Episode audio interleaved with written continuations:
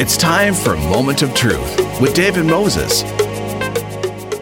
Welcome to Moment of Truth. I'm your host, David Moses. You're listening to Element FM in Ottawa and Toronto. That is 106.5 in Toronto, 95.7 in Ottawa. And you can also be listening on the Radio Player Canada app anywhere across the country. If you download the Radio Player Canada app and type in 106.5 ELMNT FM or 95.7 ELMNT FM, and you could be listening on your device of choice anywhere across the country, 24 hours a day, seven days a week. I would very much like to welcome my first guest to the show. It is a pleasure to have her on the line from Winnipeg, and also a pleasure because I've been wanting to get her on the show for some time. Uh, it's someone you may be very familiar with. You may uh, hear her uh, weekly on CBC Radio 1. She is the host of Unreserved. It is Rosanna Deerchild on the line. Thanks for joining us. Well, good day. Thank you for having me, David. It's a pleasure, and it's so nice to hear your voice. Uh, you know, one on one, we always hear you talking to us uh, from the uh, from the radio, of course, with your your show, and congratulations on that. Thank you. And you've been hosting that for how how long now? Uh, this we're going to be. Uh, this is our fifth season, and um, nationally, mm. and and we had another extra year regionally. So technically, six years. Okay. That's great. And so, you know, the other thing, Rosanna, is that uh, you you you are not just known uh, for your work with with Unreserved and, and as a radio host. Um, you are, of course, Cree. You're a, you're an author, and uh, you've That's been correct. in the broadcasting industry for about twenty years. Uh, mm-hmm. You and I both worked at APTN, I think, around the same time. We did. We did.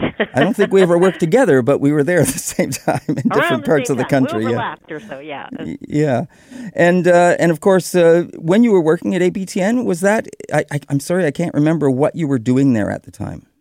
Oh my! I did a whole bunch of things at APTN. Of course, um, as you know, APTN was created in 1999. Mm-hmm. And soon after, we started creating the news um, program, which would become APTN National News. I was one of the original group that were uh, collected from across Canada by, uh, of course, the amazing Dan David, Mm. um, and tasked us with putting together a, a news program by, for, and about Indigenous people, which at the time was considered crazy. People were like, "That's never going to happen. You can't do that." And we were like, "Well, watch this," and then we did it. So um, it's and of course the the, the creation of APTN National News um, has changed the face of Indigenous news reporting in many many ways. Um, so of course I, I'm I'm very proud to have been part of that group and and and equally proud to see it recently celebrating its 20 years Absolutely, on the air. yeah, it's great. So amazing accomplishment for them. Right, and then of course uh, you moved on. Uh, you you uh, you you worked with Global. You've worked with uh, with other uh, other uh, broadcast uh, uh, organizations. Mhm, mhm. Um, I went on, of course. My love, of course, was Indigenous media, so I really tried to focus on Indigenous-made media. Um, I went on to work for n- some newspapers. Um, I did do a column in the Sunshine, which was very interesting. Um, uh, I worked at NCIFM, which is another Indigenous radio station, um, probably cousins to your own, and uh, uh, created some programming for them, some some some talk shows for them, um, which back in the day, you know, was fairly was fairly early early days, you know, to be having those that kind of voice, that kind of platform. Um, so, uh, you know, it was it's great to to have brought those conversations together by for and again about Indigenous people. Um, so that's kind of the work I, I, I continued on throughout my career. Now I'm doing it here at the CBC on a national level, which is amazing. Um, our show is the first uh, uh, talk show of this kind um, for 30 years.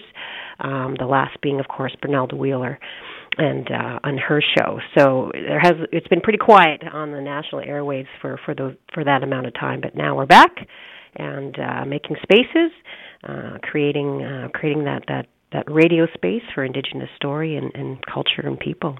You know, it's interesting you mention, uh, you know, unreserved because uh, the last couple of months I had a relative on the show uh, from Ottawa uh, who worked at the Museum of Civilization in repatriation. And we were actually talking about um, uh, Remembrance Day uh, because his father was in, in the, in the, um, the armed forces, but he also served and worked at the CBC. as Oh. a radio host, believe it or Wow. not. And it was the initial, the and he brought this up specifically, saying it was the first version of the show that you now host. Oh yeah. Yeah, I, I'm Wow. sorry I can't remember what that was called, but uh, uh, the that yes, he was telling me that, uh, and I I was stunned. I was going, wow. Uh, that uh, Yeah. a relative of mine and his, of course, uh, started that uh, years ago, and there's actually a picture of him at this in a CBC booth. Uh, Very cool. Yeah, it was very cool. So Everybody always has a cousin. you got that right, as you as you always tell people every week on your show. That's right. so, Rosanna, what what do you enjoy the most about what you do weekly on, on your program?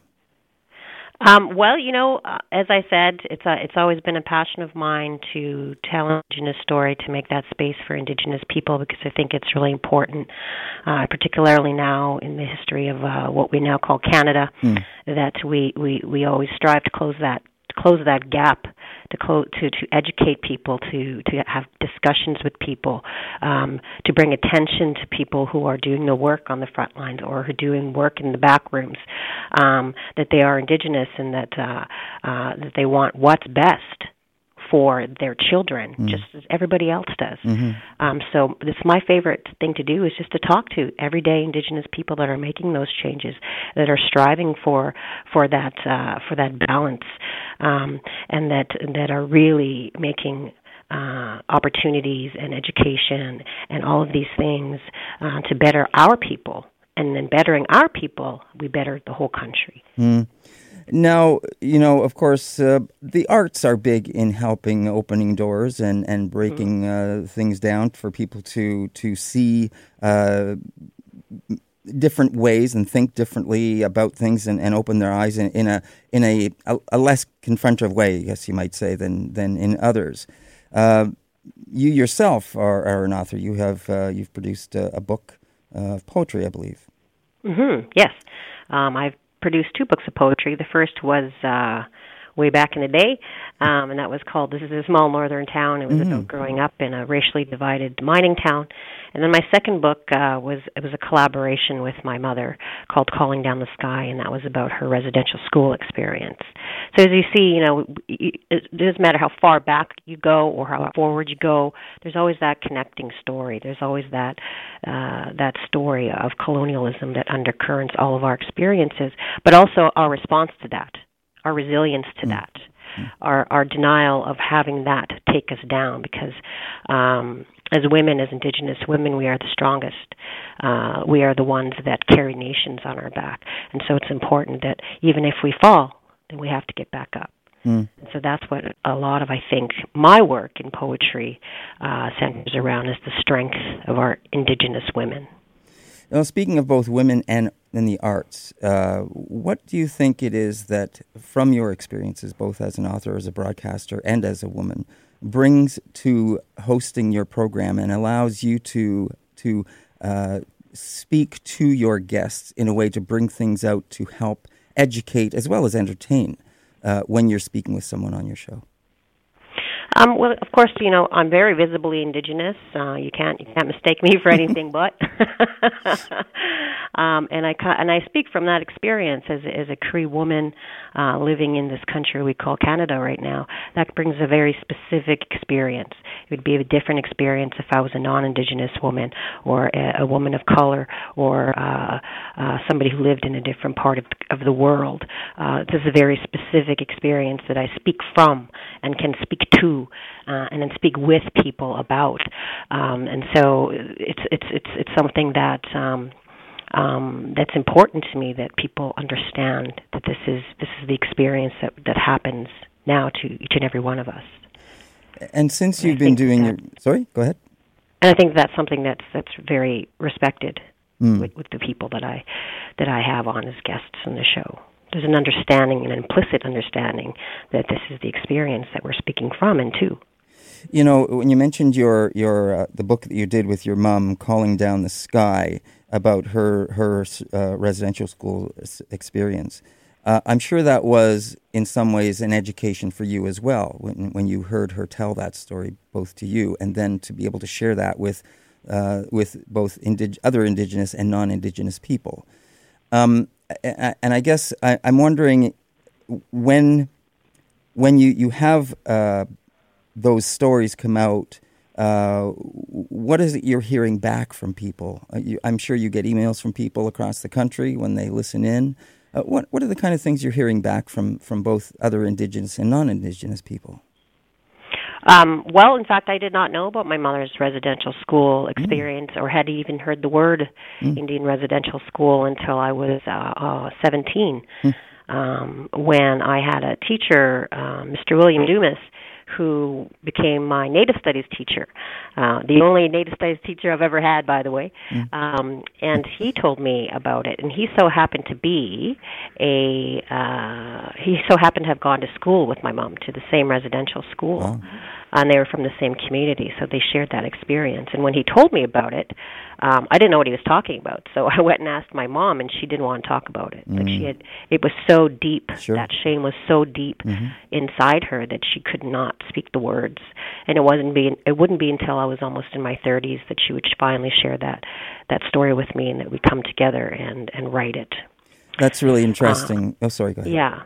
Uh, I was just going to say that, that, and she wouldn't be alone in that experience and, and the shame and, and the, the, the desire to, to hide that and not talk about it, of course certainly all of her sisters went to residential school. Much of our community uh, went to went to those schools, and so it was. It's a very dark and deep secret within many of our indigenous communities, mm-hmm. uh, and it had irreparable. It caused irreparable damage to many of our communities, which we see now in the justice system. We see that in the see in the child welfare system. We see that uh, in the health systems. We see that in poverty levels. We see that even in governance level. That sickness that has been carried forward because of Indian residential schools.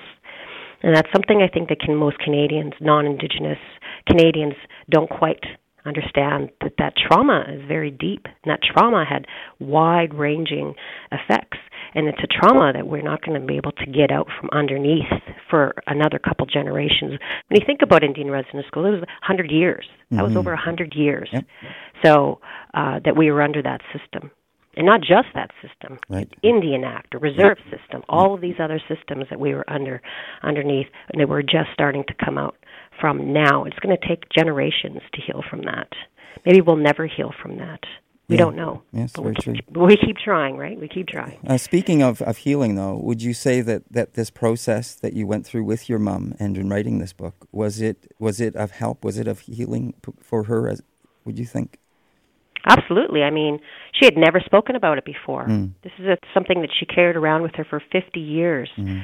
Um, before she was able to talk about it, and and and it wasn't all at once. It wasn't like blah. This mm-hmm. is what mm-hmm. happened to me. Now I'm better. Sure. It was it was a five year process that we underwent to talk about each and every piece of this this this wound that uh, that she bore.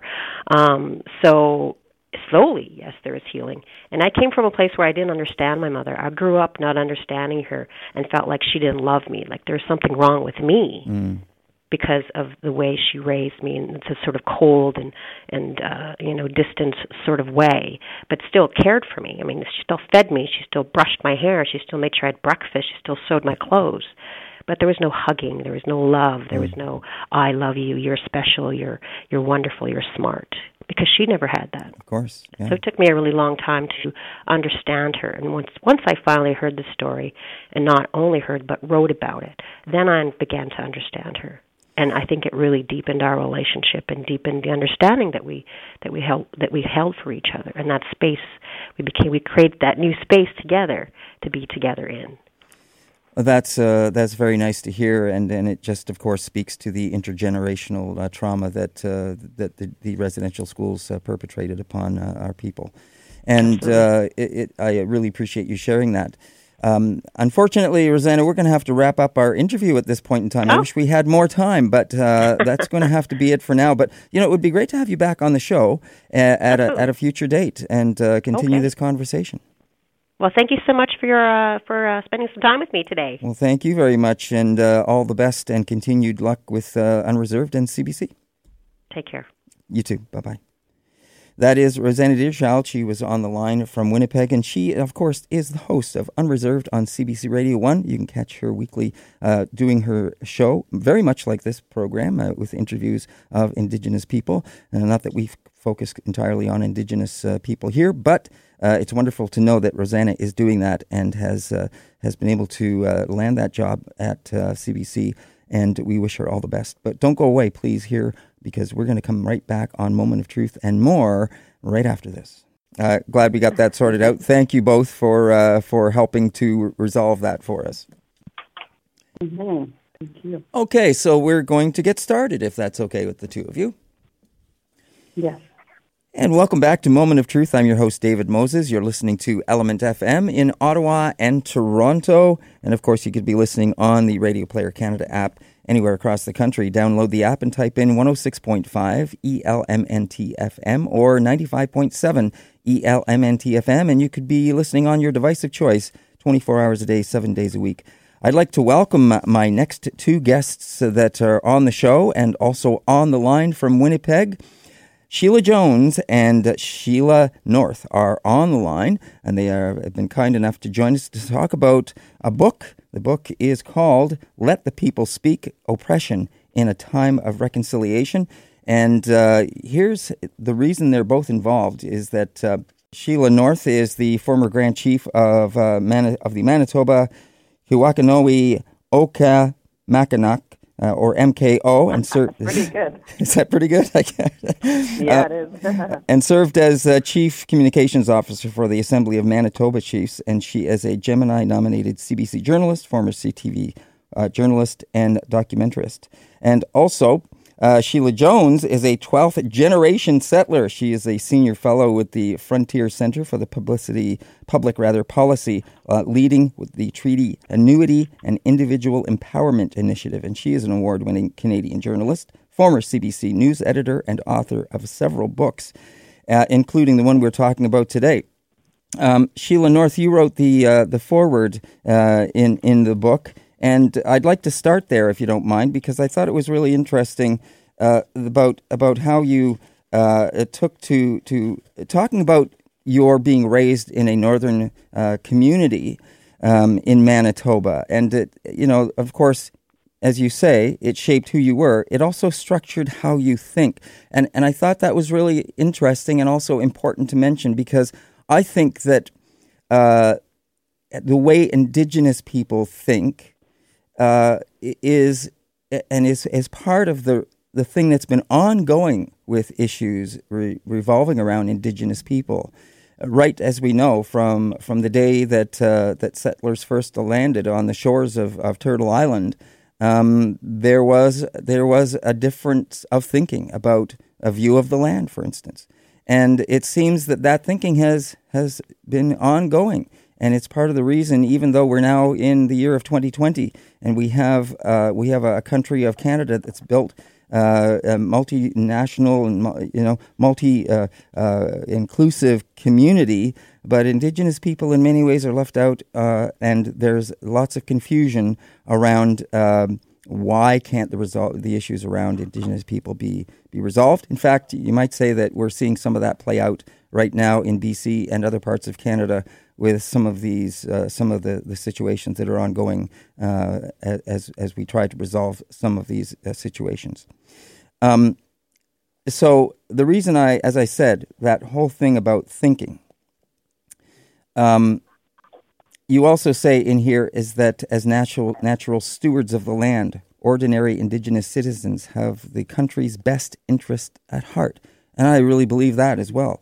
I believe that Indigenous people, even though we see these situations that are developing and things that are ongoing, as as we just uh, mentioned with the with Wet'suwet'en and uh, with the the Mohawks at Tyendinaga, uh, what may seem uh, as as as as one thing, it, it, it is that I believe Indigenous people have the best interest at heart. And when I say that, I mean the land and the country. It's not about uh, it's not about money. It's it's about what is best for the land uh, that that Indigenous people are standing up for. Mm-hmm. No, you're right. You're absolutely right, and I think that that's what we're seeing playing out across Canada right now.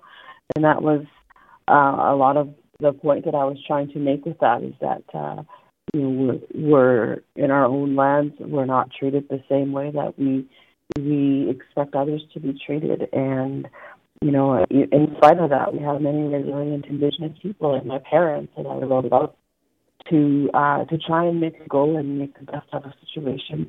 But sometimes the frustration spills out, and we see that, as you say, across the country with what's happening with the, the um, support demonstrations uh, for Wet'suwet'en hereditary chiefs. And so, you know, this will this will keep playing out um, if if we don't uh, change in a big way, in big policy ways, uh, like uh, Sheila Jones' book suggests um, in our country. And that's going to fall at the hands of the government, but also with the help of the public, which is also another reason why I um, decided to help promote um, this book the way I, in the way I can with, with Sheila Jones, so we can you know chart a new path forward and start looking at uh, what's not working, and then start to um, work towards something that could work better.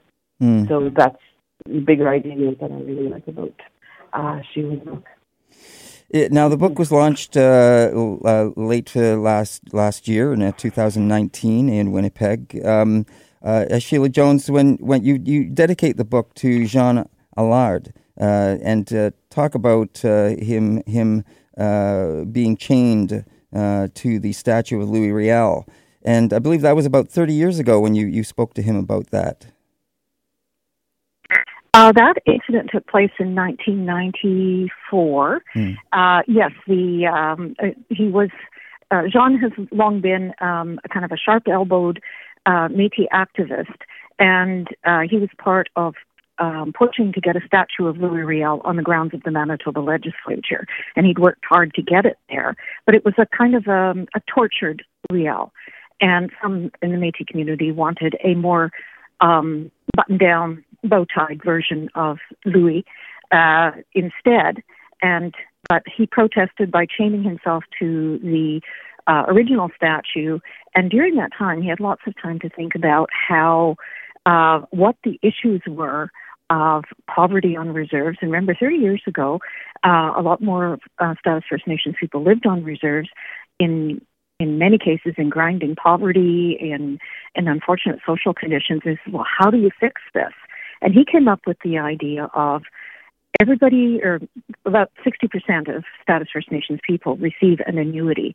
That's part of the uh, historic treaties. And he said, well, what if we modernize that? It hasn't changed in 170 years. The Robinson, Huron, and Superior treaties that were signed in 1850 uh, weren't in, were increased once in 1878 to four dollars per person. The annuities across Canada have never increased again. So mm-hmm. a five dollar annuity for the historic uh, treaties one or two, for instance, is still five dollars, mm-hmm. and that was intended to be a livelihood support uh, for First Nations families and uh, some economic independence and autonomy. Well, five dollars um, a year uh, doesn't really represent that. Neither represent what was intended as a means of sharing the prosperity of the land. Mm-hmm. And so the idea of modernizing annuity and an annuity is to increase the direct um, uh, to share the prosperity of the land directly with the First Nations people of this country. And so $5 a year isn't going to do it. So uh, Sheila and I both uh, co-chair the Modernized Annuity Working Group, and we are looking at this right now: how to modernize the annuity, what it would be, how it might roll out, and we've got a paper coming out before too long that's going to um, help start the conversation about this idea. And what makes this idea really interesting is it addresses some of the issues we're seeing on the land right now, mm-hmm. where people feel they have no voice in federal policy. Um, and if you don't feel you have a voice, that's when you resort to blockades, civil disobedience, violent protest, those kinds of things. So if you to empower people to have their voices heard, to to know that their voices are being heard. That's part of what we're looking at as well.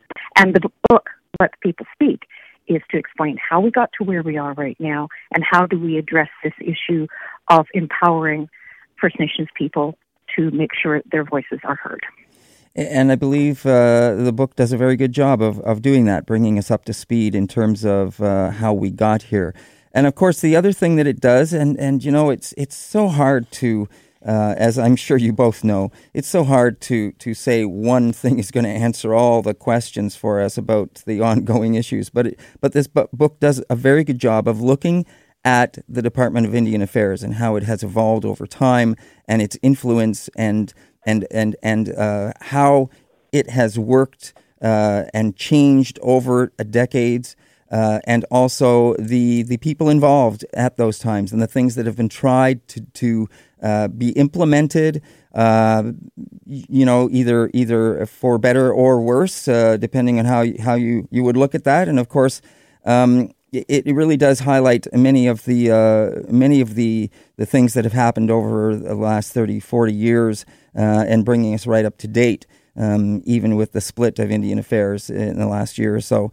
And you know, it's really interesting because, uh, uh as you as you both know, uh, and and and Sheila uh, Jones, you just pointed this out.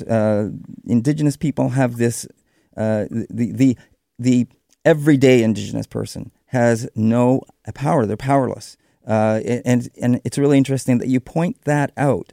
That even the organizations that speak on behalf of Indigenous people to the government, the the normal everyday Indigenous person doesn't have any say in how they go about what they do, and uh, I thought that was really interesting. I also thought it was really interesting, of course, in how you point out how the uh, the Department of Indian Affairs is set up uh, and how you uh, equate it to uh, this uh, this enterprise and this super province.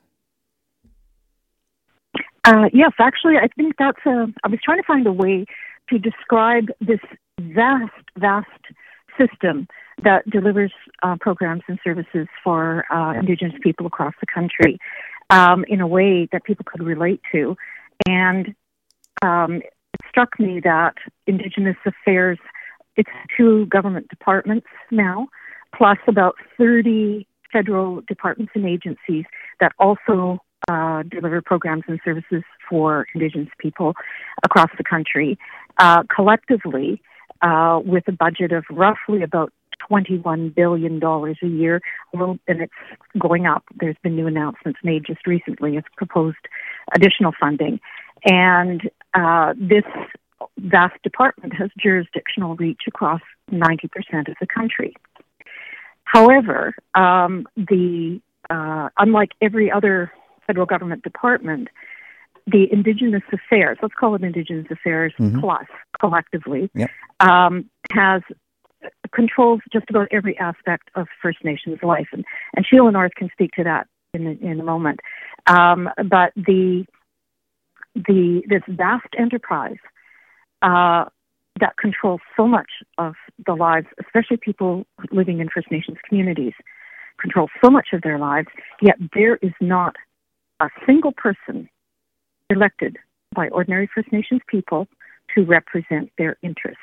And this would be like, um, for instance, as if New Brunswick or Saskatchewan was run by a government department in Ottawa without them having any say or any mechanism for having a say at all. And we would consider that an appalling mm. um, uh, democratic affront. So, so when you look at the controls that um, the Indigenous Affairs Plus has over over the people that they govern, it's all top down. So, Sheila, maybe you could address um, address the controls on in First Nations communities, what they're dealing with. Right. Yes. Um, well, they have massive amount of control in our in, in First Nations, and um, I've even heard people say from birth to death that mm. uh, the this department has control over Indigenous people in this country, and yet it doesn't work both ways. And it's no wonder we're, we're seeing the some of the aggression happening. Um, you know, in, in trying people trying to um, assert their sovereignty because uh, Indigenous people are made to feel like children in this in this country. And we've even heard that same sort of sentiment, I guess, from the Alberta Premier recently, saying that the federal government treats them like children now. They treat us even more like children as Indigenous people. And uh, Sheila explains, and, and even in the book, it talks about how this actually happened, how this came to be. And now, um, even though that there's so much, it seems like there's so, so much money now being poured into the Indigenous affairs, how much does it actually reached the community. Mm. Um, I've heard another story that um, here in Manitoba there's a community, a First Nations community, remote, remote isolated community uh, that has about 1,500 people, and they get resources annually from the federal government for about five, enough for 500 people. And the Indigenous community is expected to take care of all the infrastructure and all the needs of the community with that. So that's like a third of what they need. And and so this is the reality of Indigenous people in this country. That's why you see a lot of frustration. There's been a lot of um, successes. I think there's a lot of First Nations that have caught on and, and figured out the system and are making it work for their communities and their people. Um, but there are many who don't live in um, resource-rich areas or or have access to you know bigger markets to be able to you know, be self-sustaining the way they want to be. And so this creates that dependency in a vacuum to basically beg from the federal government to uh, for sustenance, and that's that's not good. Like there's there's poverty, uh, there's trauma that's caused from living in poverty, and so people um, deserve much more than they have. And and unfortunately, the way the system with the Indigenous affairs is set up it's it's not allowing um, these communities and these people to flourish the way they uh, any Canadian wants to flourish in this country, and um, that's that's the harsh reality. Um, so when people say that you know Indigenous people get free money, free, mm. free people think that we get free cars and free education, free housing, and all that stuff. Um, in some level, there is some of that, but it, ultimately, you know, Indigenous people, for the most part, do not own their homes in communities, uh, and so and at any time they can be kicked out for for whatever reason, you know. And th- there is so much learning left to do in our country, and I think we all have to hunker down and figure this out because neither of Indigenous and non-Indigenous communities are leaving, and so we have to figure out a way, a new path forward to coexist and share the land as our ancestors, our ancestors told us to do. Yeah, I'd like to jump in. I just want to let everyone know that you're listening to ELMNT FM in Toronto and Ottawa, 106.5 in Toronto and at 95.7 in Ottawa. And my guests on the line are Sheila Jones, along with First Nations leader Sheila North. And they are uh, calling for a revolutionary change in the relationship between Indigenous and non Indigenous Canadians and want to empower First Nations families through modernizing treaty annuities and details uh, uh, of which most Canadians are unaware. And we were just talking about that a little bit. And it all comes out of this book uh, from Sheila Jones with a foreword by Sheila North Let the People Speak Oppression in a Time of Reconciliation.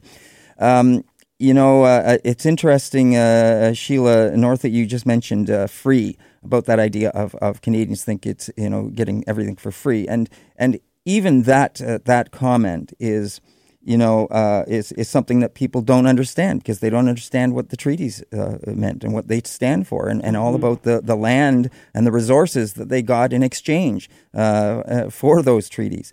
Uh, we could go on and on about this, of course. We don't have much time left, so I want to move on to talk about the the annuity side of things because that again is is what the book is is leading up to and wants to talk about in terms of uh, of, of why this would be a way of both empowering uh, the everyday Indigenous person as well as bringing these, these annuities up to date to allow uh, people to uh, to have some support uh, financially uh, through and sharing, as you pointed out, sharing the resources and the wealth from from this country called Canada. Sheila Jones, can you can you address the the idea of of uh, of, of the annuities and, and how that how you see that that uh, moving forward? Okay, well, this idea got started. We talked touched on this a bit earlier with Jean Allard, and he and I and some others um, were working on this about oh, 2002, 2005, um, with the Treaty Annuity Working Group. It's a special committee of the Social Planning Council of Winnipeg, and at that time, our group of Indigenous and non-Indigenous um, people uh, coming together to see what how could this work? Does it make sense? We came up with uh, criteria that uh, we hoped would be the, the basis for this kind of change. And one would be that the annuity uh, be increased and somehow tied to the land, that that was important, that the annuity be extended to all status First Nations people across the country equally, and that it be paid directly to uh, First Nations people um, without it going through uh, Indigenous Affairs or Band Council. It would be paid directly to the people. Um, and that uh, at the time we thought it should be revenue neutral.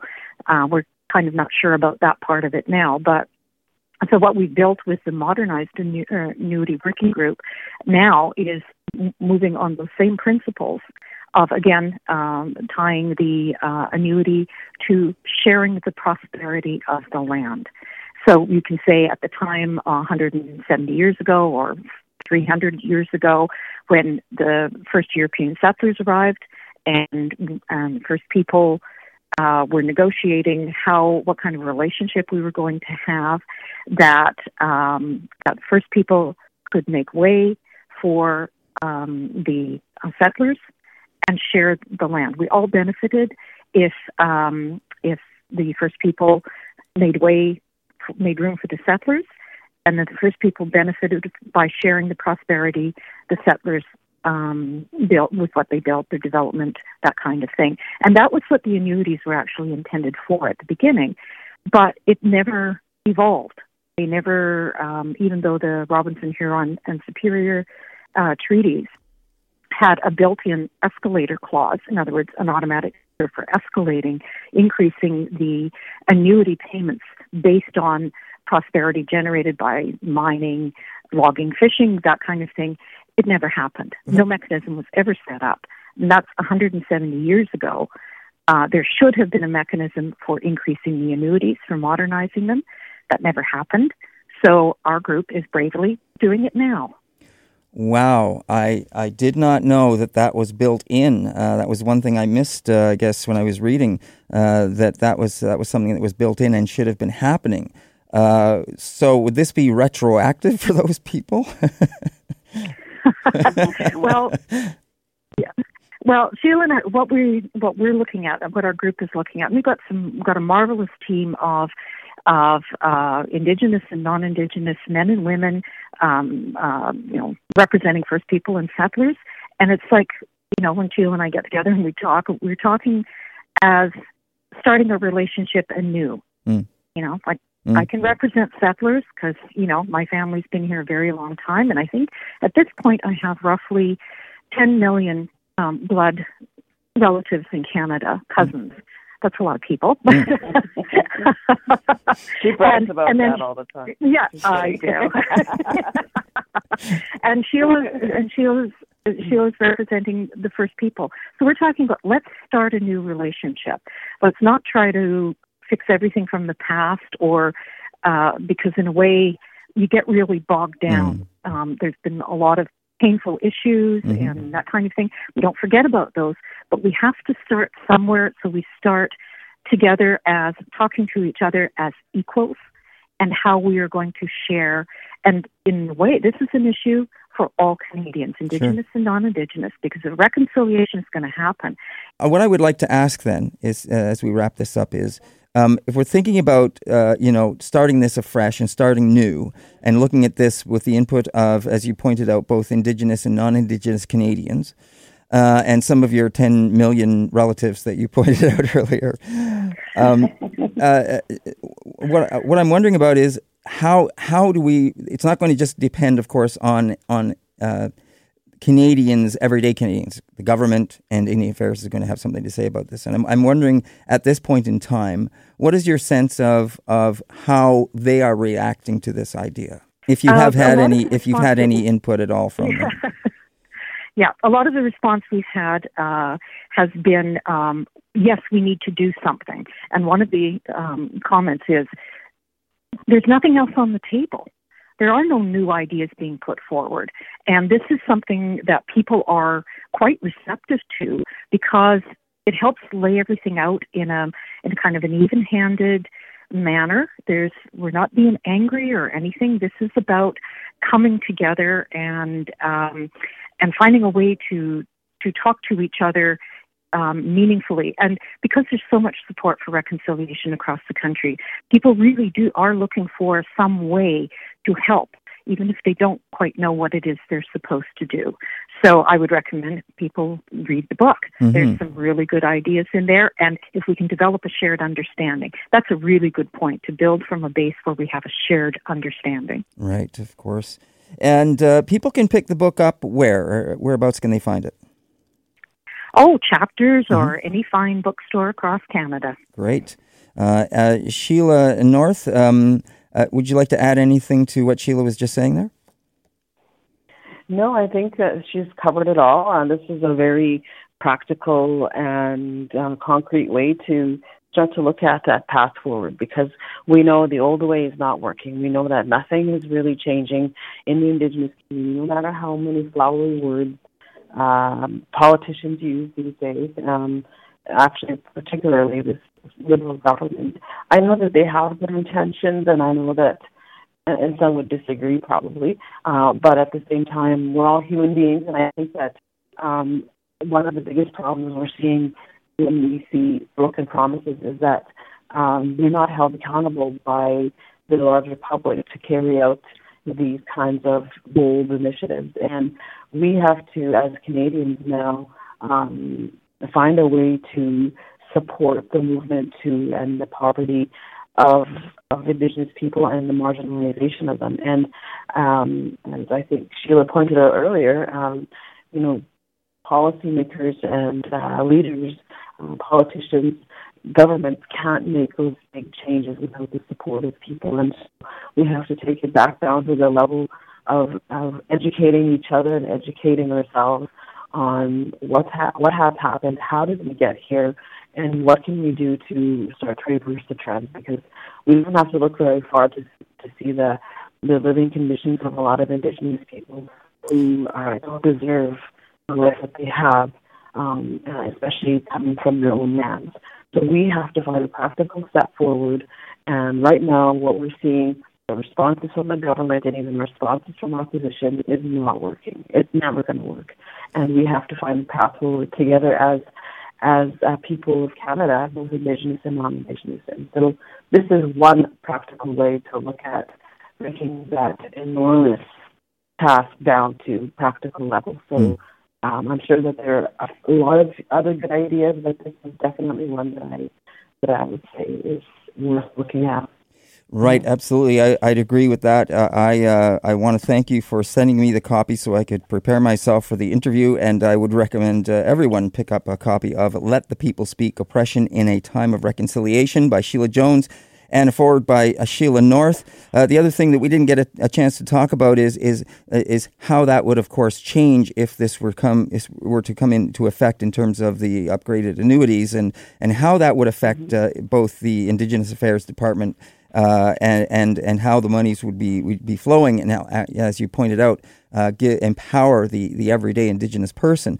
But also, I liked uh, what you were saying about how they, this would also help empower women and Indigenous women specifically and girls and help them get out of, uh, of poverty and help uh, to put some power back into their hands and, and actually give the everyday person, the Indigenous person, some power to speak uh, from the ground, from the bottom up, and, and instead of all this top heavy uh, information and direction coming from, from the top. So, uh, ladies, thank you, uh, Chi-miigwech and, and, and Yawa, for, for joining us on the show to, to share this information, and we wish you all the best with it. Thank you so much. Thanks, David. Bye, Sheila. Bye, Sheila.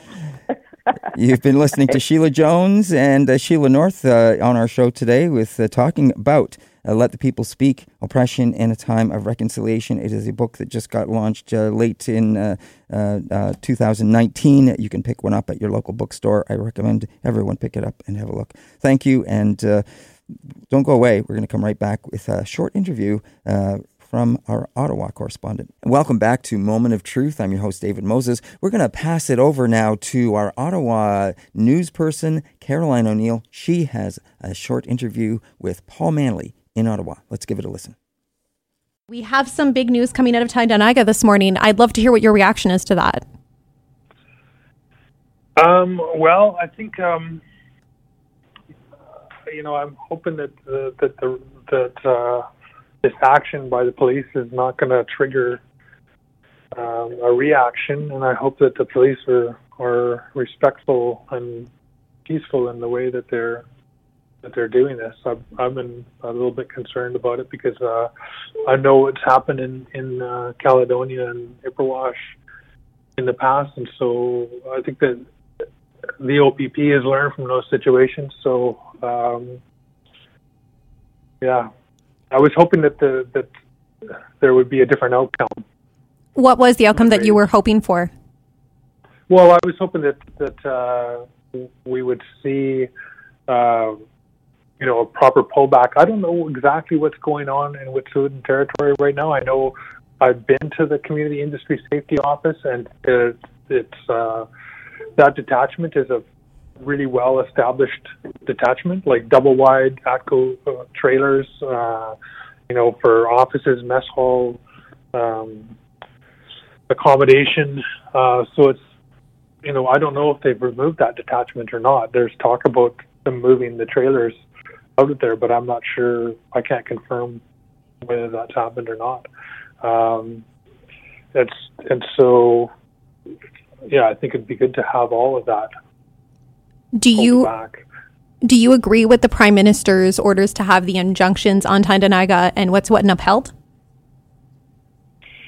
Um, you know the the prime minister wants to to see these blockades come to an end, and I think that pretty much everybody would like to see the blockades come to an end, including people who are standing around out in the cold at these blockades. I think that what people want to see is that uh, there's a respectful relationship uh, with First Nations, and the problem is that you know now the the prime minister wants or the wants his cabinet mem- members to meet with uh, with Wet'suwet'en, and this is something that's been called for you know more than a month ago, right? So a month ago, I asked the prime minister to go and and uh, meet with her, the hereditary chiefs at Wet'suwet'en, and, and that was the time to go and have those meetings before the RCMP did their raids. And I went to the territory and and um, traveled around with uh, Chief Na'moks, who's uh, one of the hereditary chiefs. Um, listened to him for, for several days, to, you know, to get a uh, the background on the uh, Wet'suwet'en traditional laws and their traditional system and what they were looking for in you know in this relationship. And they wanted the federal government to come to the table and to talk to them before the raid took place. And I went to the detachment in Smithers and I met with the detachment commander there.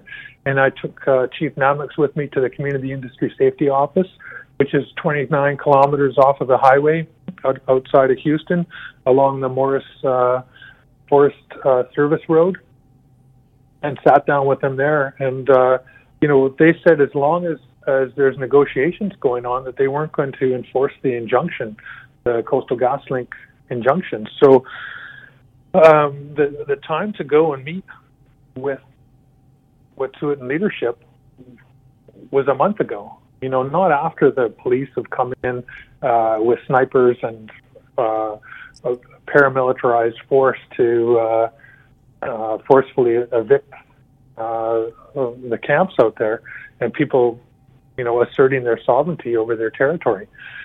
So that's, you know, the unfortunate problem with this whole situation is that it was uh, avoidable, uh, and then the the reaction to it was predictable. Like the First Nations across Canada um, Indigenous people across Canada are going to stand with other Indigenous people when when they're they're dealing with uh, this colonial system that uh, you know enforces uh, projects that, that people don't want.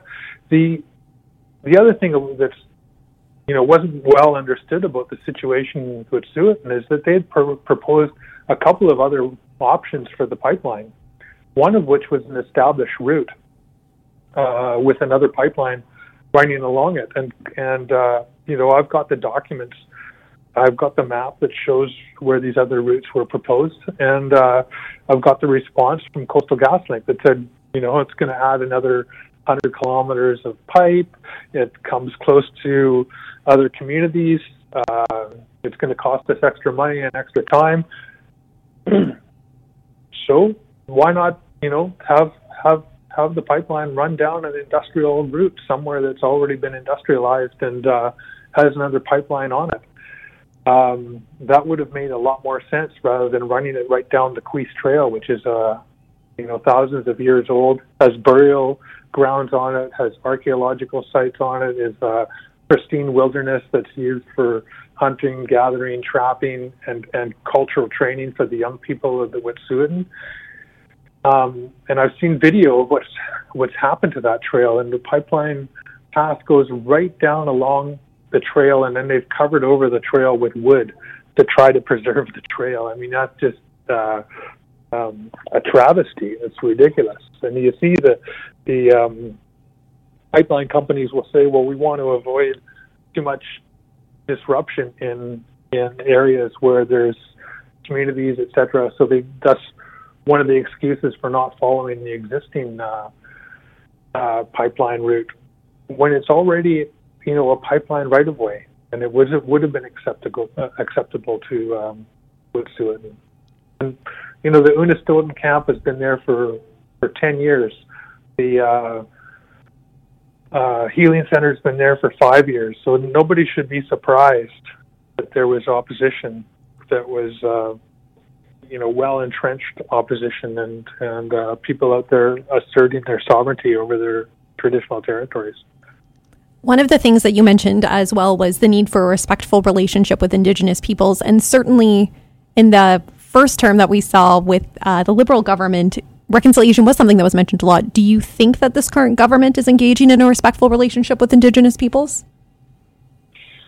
Well, I think that in, in some cases they are. I think that there's good work going on, but I think in, in cases of the these um, big in, industrial extractive um, pro- processes and projects, that uh, it's not a respectful relationship. And I think, you know, we we saw with Site C that 14 of the First Nations were opposed to the Site C dam, and then after you know it was uh, approved by the regulator and looked like it was a foregone conclusion, then 12 of them decided that they were going to sign on to benefits agreements because it's going to happen anyway. And um, you know, with uh, with the sign on for for different First Nations along the Coastal GasLink route, I was reading about one of the First Nations, one of the Wet'suwet'en bands, um, you know, 300 members, 70% of them voted against the project. And then the band council was split uh, three to three, and it was the, the chief that cast the deciding vote, and he said it was the hardest decision of his life. Cast his, his vote to to um, accept the project and the benefits agreement. And in that benefits agreement says, you know, that they have to um, uh, do their, their best to make sure that the, the band members don't speak out against the project, that don't get in, that they don't get involved in anti-pipeline campaigns, uh, including on social media. So how does you know how are they supposed to enforce that? You know that's an issue of freedom of, of speech, freedom of association, now, there are also solidarity actions happening across the country, and that does include today. And right near your office on Parliament Hill, there's a rally standing in support with Wet'suwet'en right now. Will you be out there with any of your colleagues? Yeah, I'm going to step out there after this interview. Do you know of any other members of Parliament or leaders who are going to be heading over as well? Uh, I'm not sure. Yeah. Now, in some news that really contrasts to what's happening over at Tyendinaga, we, there's some big news about the Teck Frontier project. What's your reaction to that? Well, I think that that's positive. You know, I think that the Teck Frontier is something we've been speaking out against, and again, in these cases, uh, you know, they say that they've they've got all the First Nations on side with it, but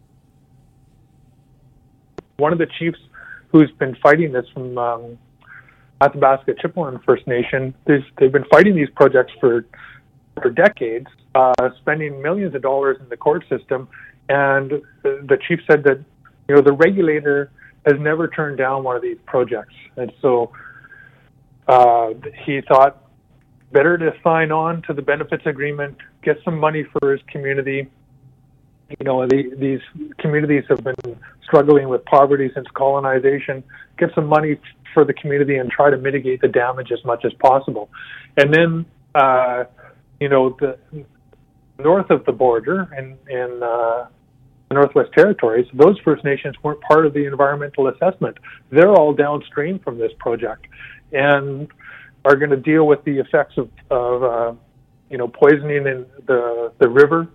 Um, they're going to deal with all the, the detrimental environmental effects, and, and it's going to affect their ability to fish and hunt and and everything else. And and they were uh, opposed to it. Like Smith Smith Landing, uh, Chief Cheezie was very much opposed to it and wasn't consulted on the project at all. But they're going to be one of the most affected First Nations.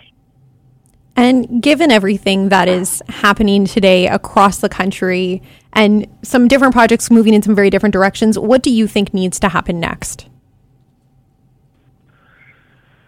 Well, I think that uh, if, if we're going to implement the UN Declaration of the Rights of Indigenous People, that has to move forward. And if we're going to talk about free, prior, and informed consent, then we need to determine what that means. And we also, if we're talking about about um, self governance, you know, we can't have this kind of divide and conquer approach where uh, the the um, companies are signing benefits agreements with elected uh, band chiefs and, and, councils when there's a hereditary system that has survived colonization, uh, as in the case with the Wet'suwet'en. It's up to the Wet'suwet'en people to determine uh, their governance structures and and how they're going to move forward in their negotiation with any you know with the federal government and with the provincial government. It's been 23 years since the Delgamuukw decision, and the courts had had batted it back to the federal and provincial government and said you need to you know work out what the the rights and title are for the Wet'suwet'en people, and that that process hasn't taken place properly. So those processes need to take place. We need to open up the space for uh, First Nations to determine their self-governance structures, so that you know if there are projects that need negotiation with uh, First Nations, that that there's a clear determination of, of who's negotiating that and um, how that comes together right? So that's, uh, I think, key is if we're going to have a respectful nation to nation relationship and negotiation, then then we have to have have the um, time and space for uh, First Nations to develop their their own self government structures. I also want to say Nyawa, Miigwech, Wanishi, and thank you to everyone who helps put Moment of Truth together. They include in Ottawa, Jill Kennedy and Caroline O'Neill. In Toronto, Andrew Johnson, Luca Capone, Kathy Zabokin, Andrew St. Germain, Nyawa, Miigwech, and thanks for listening.